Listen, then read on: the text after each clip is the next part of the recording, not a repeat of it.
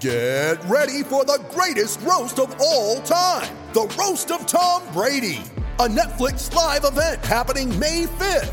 Hosted by Kevin Hart, the seven time world champion gets his cleats held to the fire by famous friends and frenemies on an unforgettable night where everything is fair game.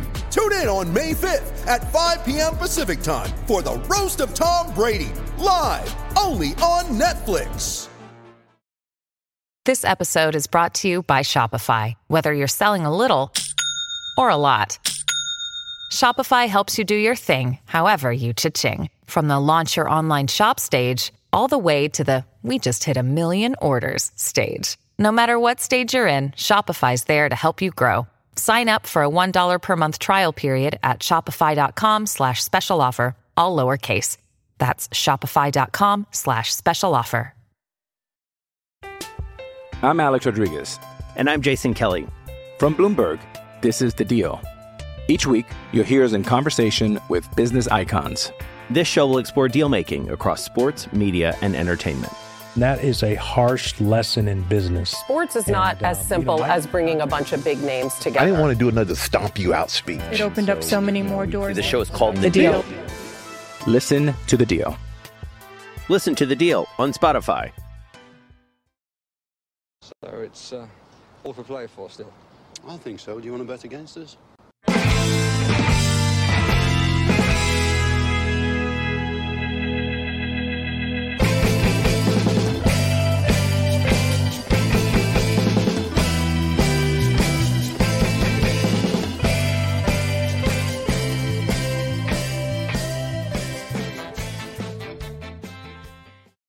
Hi, villains, and welcome to For the Love of Paul McGrath podcast. Back again with a little podcast here on somebody that we've been linked to today in both the Birmingham Mail and in Portuguese publication in Mais Football, and that is Otavio, Portuguese and Porto, um, all around midfield player is what I'm actually going to call him. Um, before we get into it, as I say, this has been linked in the Birmingham Mail. I don't know any more on this. Um, and it has also came from a Portuguese publication. But what has been reported so far is that Aston Villa have reportedly presented a 30 million euro or 26 million pound offer for Porto's Otavio. Otavio is 27. He's usually a right-sided midfielder, but is capable of operating within an attacking role through the centre of the pitch or on the left wing. Across 32 appearances last season for Porto, he recorded three goals and nine assists as Sergio Conceição's side won the Premier League for the third time in six years. According to pub- Portuguese news outlet Mais Football, Villa presented a an initial offer of 30 million euros for Otavio, which was immediately rejected by the club. But Porto reportedly reminded Steven Gerrard's side of the release clause inserted in the player's contract, which normally would be 60 million euros, but has been lowered to 40 million euros until July the 15th due to a clause in his current deal. So for me, I suppose uh, that gives us a little bit of a deadline to know whether this is actually going to become concrete or not. I think there's a big difference between 60 million and 40 million. I don't think the club goes to 60 million for many uh, players, uh, specifically for 27 year old players coming from outside of this league. Uh, but 40 million might be within the club's wheelhouse, 40 million euros, that is, might be within the club's wheelhouse. And I think that it's important that uh, a date has been mentioned there regards to July the 15th. Um, so that is the reporting that we have had so far, and that's why I'm doing this podcast. So Otavio himself, he is, and I have some slides here which I'm just going to load. Um, and while they are loading, there we go. Um, so Otavio himself, he's five foot eight, he's right footed, and he's a Brazilian born Portuguese international. Now, immediately straight away, when we look at his height, is kind of a concern for me because I am somebody that wants a small bit of heft and a small bit of height within midfield. But I do think that this helps to paint a picture of somebody that is um, somebody within uh, somebody or the type of player, should I say, that Steven Gerrard might be looking to pair with the current midfielders that we have. And I don't think that this would be that we would only have one shot at a midfield player. I think we're going to heavily invest in the midfield area, and he may not be the only person that comes through the doors in conjun- uh, along with um, Boubacar Kamara as well. So um, what we have, I suppose, what we can see here with, with, with we'll take a look at his numbers in a moment. I mentioned that he is predominantly a wide player, and we can see there that he's played 135 times for, uh, or 135 times in the wide position, but he has also played in centrally a small bit more. And I think his statistics bear out that when we look at it in a moment, that he may be a more central option for Steven Gerrard's Aston Villa, while obviously having the ability to move outside. And what he does on the, on the field allows me to think that he's trans transition inside a small bit more within the Premier League would be a fruitful one indeed. And we will get onto that in a moment. But before we do that, let's look a small bit at his career so far. Started off his career as a 17 year old with Internacional in Brazil. Where he played 55 games, scoring six goals. Started off, as I say, as a 17 year old. He got his break. He played seven games that season. Next season, he was entrusted with 26 games and he scored all his six goals in that uh, season. Sorry, he was actually entrusted with 33 games and he played he scored six goals for Internacional then. That gave him his big break and he moved to Porto, moved to Porto in 2014 where he played with their B team, was loaned out to Vitória de Guimarães for two two season uh, loan. Well, it seems like an 18 month loan, to be honest with you, where he played 35 games, scoring seven goals. And that really put him on Porto's map because he was playing in the Premier Division of uh, of the Portuguese league. And when he came back, he was inserted into the Portuguese team in 2016. And since then, he's gone on to play 237 games, scoring 24 goals across his Porto career. And that's in all competitions as well, which, um, you know, he was entrusted at, at, at getting into that that Porto team as a 21, 22 year old. And uh, he hasn't really relinquished his position there that much. Um, so as I say, he plays under Sergio Conceição's uh, Portuguese team. They have been all conquering, I suppose, really within within Portugal at the moment. Um, over the last couple of years, as they said there, he's won it for the third time in the last six seasons. He is uh, tasked with doing an awful lot of work around the field. And let's take a look at those statistics in a moment. But before we do, I mentioned that he re- recently broke into the Portuguese team. That was in 2022, 2021, where he, where he played two games, scoring one goal. That goal was against Qatar in a friendly in September the 4th, 2021. He then went on to score his second goal, and that was in 2022 against Turkey in the uh, World Cup qualification um, series, whereby he did help Portuguese to qualify the Portuguese team to qualify for uh, the World Cup, and he's gone on to play five games, scoring one goal in the 2022 season. So in total, he's played seven times for Portugal, scoring two goals since he made his debut in 2021. So let's take a little look at some of his statistics here. And the reason I've put him in against a John McGinn, a Douglas Luiz, and a Jacob Ramsey for this moment in time is I think that he would be utilized as a number eight slash number 10 within this team, with obviously the ability to go wide and to play wide. And I'll explain why I think that in a moment.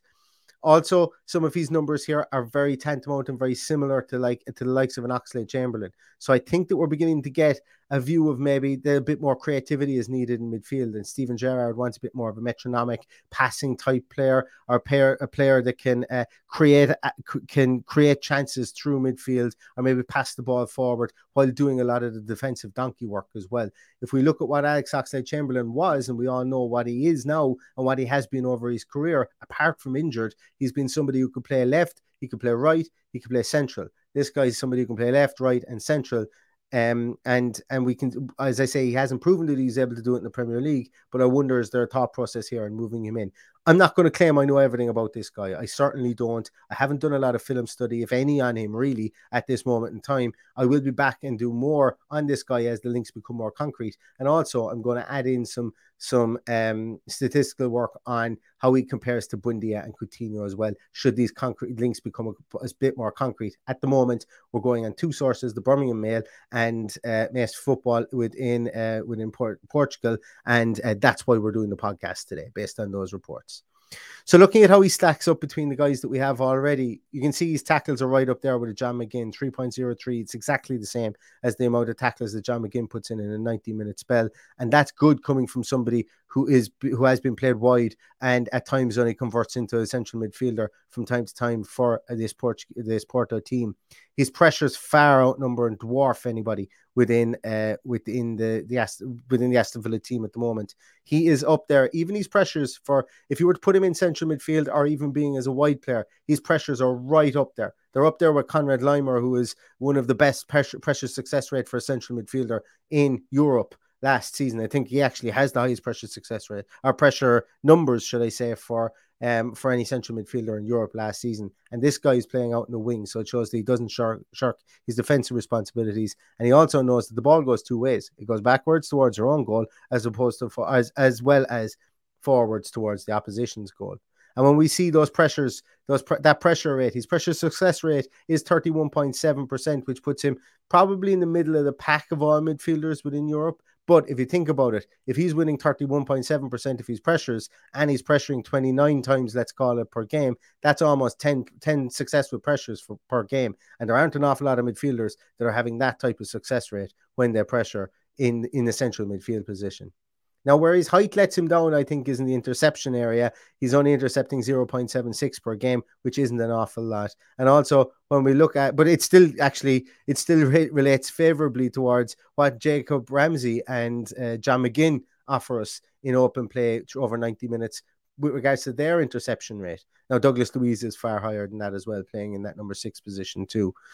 Passing attempts, passing completion rate are very, very middle of the road you know, when you look at those, the attempts and the passing completion rate, his, his attempts put him up there with Douglas Luiz, Luiz with regards to work rate in that area, but his passing completion rate puts him right in the middle of the pack, above John McGinn and below Douglas Luiz and and uh, and Jacob Ramsey, and his passing completion rate is 76.4%. I would like to see that a small little bit higher.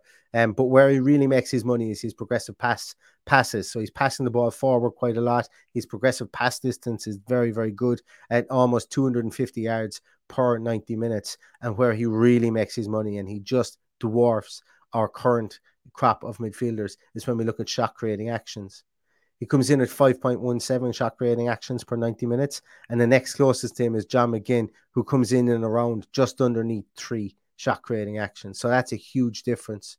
It's an absolute huge difference. And I'm sure this is one of the reasons why his creativity, I want to see how he looks up against Buendia or uh, Coutinho. But for the time being, I think it's important to see how he would fare up against the number eight. And should these, these things get a bit more concrete, we will look further into that. I'm Alex Rodriguez. And I'm Jason Kelly. From Bloomberg, this is The Deal. Each week, you'll hear us in conversation with business icons. This show will explore deal making across sports, media, and entertainment. that is a harsh lesson in business. Sports is and, not uh, as simple you know, as bringing a bunch of big names together. I didn't want to do another stomp you out speech. It opened so, up so many more doors. The show is called The, the deal. deal. Listen to the deal. Listen to the deal on Spotify. With threats to our nation waiting around every corner, adaptability is more important than ever. When conditions change without notice, quick strategic thinking is crucial. And with obstacles consistently impending, determination is essential in overcoming them. It's this willingness, decisiveness, and resilience that sets Marines apart. With our fighting spirit, we don't just fight battles, we win them. Marines are the constant our nation counts on to fight the unknown. And through adaptable problem solving, we do just that. Learn more at marines.com. His possession statistics at 58.99 touches is quite quite good, up there with Douglas Luiz. Uh, dribble completion rate, successful dribbles are so so. I don't. I think his successful dribbles show that you know he's while he is a wide player, he's more effort than he is um uh, than than than he is uh, a kind of that skill and flair player. Now he does carry the ball forward, but his, his successful dribble rating is only coming in at forty five percent. So it's something that um, I think that probably alludes to him maybe moving into into the center a small bit more because he's a lot more creative with the ball at his feet as opposed to running with the ball. Saying that he does carry the ball progressively forward quite quite a lot of times, three point six six per game, but he doesn't carry it for a very long distance. Um, if that makes sense, so he only carries it for eighty one point zero five yards per game as well. So let's take a look at him individually against some of our incumbents in the centre midfield. Uh, his defensive statistics were one that blew me away considering that Douglas Luiz played as a number six for us for a lot of last season, he dwarfs Douglas Luiz in tackles per 90 minutes. He's better, he's had more pressures than Douglas Luiz, and he's had a better pressure success rate than Douglas Luiz over the course of 90 minutes. And that's Douglas Luiz playing in the central midfield position with this guy playing predominantly out wide. Now, where he does fall down and Douglas Luiz is quite good is at intercepting the ball, and Douglas Luiz commits less fouls than him. That's something I didn't mention about Otavio is A lot of his fouls are committed because of his overzealous pressure rate. You know, he's pressuring people. Uh, it's obviously an unsuccessful pressure if you give away a foul. And I think he's just one of these terrier like nibbly type players that nibbles at people's feet, gives away those fouls in around the middle of the park and up high up the field, and um, almost slows down the play more so than anything else, which might be something Aston Villa might need might be something Aston Villa might need that little bit of a niggle inside in midfield as opposed to somebody who'll run through you like a train. Although I would prefer to have both on my team uh, if it was possible. When we look at the passing statistics, Douglas Luiz was used as our pivot player, so he has more pass attempts and he has a higher pass completion rate than Otavio. But Otavio's progressive passes, his progressive pass distance, and the amount of shot creating actions he affects towards within the game is a lot higher. And then when we look at his possession stats, Otavio is better at, at dribbling, he's better dribble success rate, he's completed more dribbles, he's carried the ball forward uh, an awful lot more. And that is something that you would expect uh, from Otavio. Um, although Douglas Luiz did have quite high numbers of those um, for a number six within the Premier League last season. So let's see how he tallies up with John McGinn. And I think some of the things he does mimic John McGinn in an awful lot of, of, of, senses. So when we look at tackles, he has the exact same tackle per 90 minute rate as John McGinn.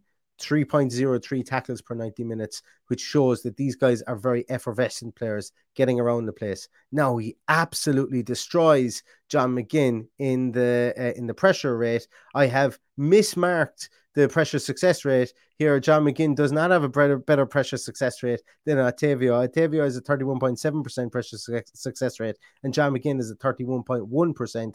That is an error on my behalf. Um, but when we look at interceptions and fouls committed, John McGinn comes in at a better rate than Otavio in those areas. Passing statistics, Otavio wins is more passing attempts, better pass completion rate, and has a better progressive pass rate than John McGinn. Looking at the progressive pass distance, John McGinn does have a slightly better progressive pass distance mark than Otavio, but the shot creating actions and goal creating actions are heavily in Otavio's favour, probably based on the fact as well that he has played out wide and he has been able to affect the attacking game a small bit more. So it's interesting to see the two players from those from those aspects. And lastly, we'll take a look at Jacob Ramsey. Otavio has a better defensive rating almost throughout uh, than uh, Jacob Ramsey until it comes to interceptions and fouls committed uh, just like it would have been the same with the other two players in midfield. So Otavio has, has tackled more, has a better, has more pressures and a better pressure success rate than Jacob Ramsey. And when we get into the passing stats, is where it really kind of opens my eyes towards Otavio and a Jacob Ramsey because he's had more pass attempts. He while he does have a, a lesser pass completion rate, his progressive passes, progressive pass distance, shot creating actions, and goal creating actions are far and above that of a Jacob Ramsey. And we know how much Jacob Ramsey affected the game already this season when he was able to get into the attacking positions. So if we've got somebody who statistically has a better rate of doing that that has to be a positive. And I'm not saying these are like for like, and when we replace the other, I think they could be complementary because when we look at our possession stats, Jacob Ramsey being our only ball carrier really within the field could be a massive plus point and a massive um and a massive compliment towards somebody like Otavio.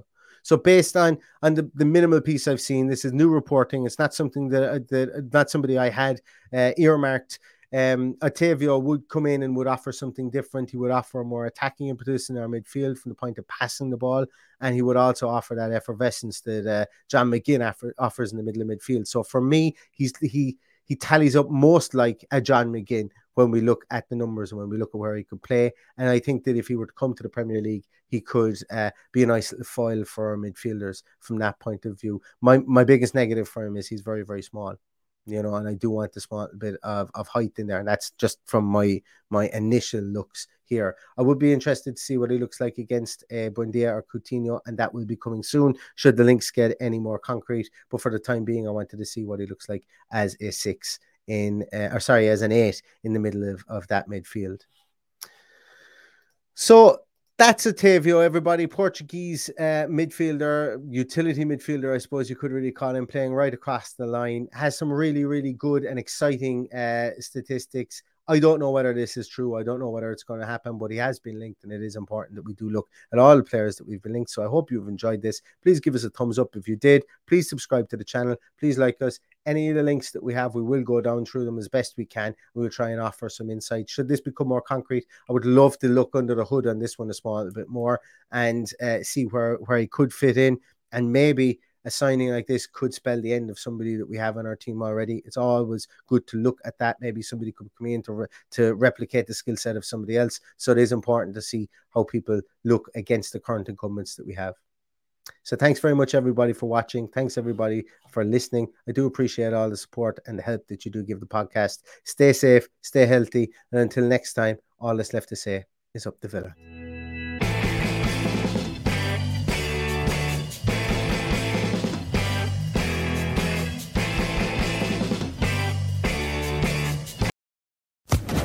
Social Podcast Network.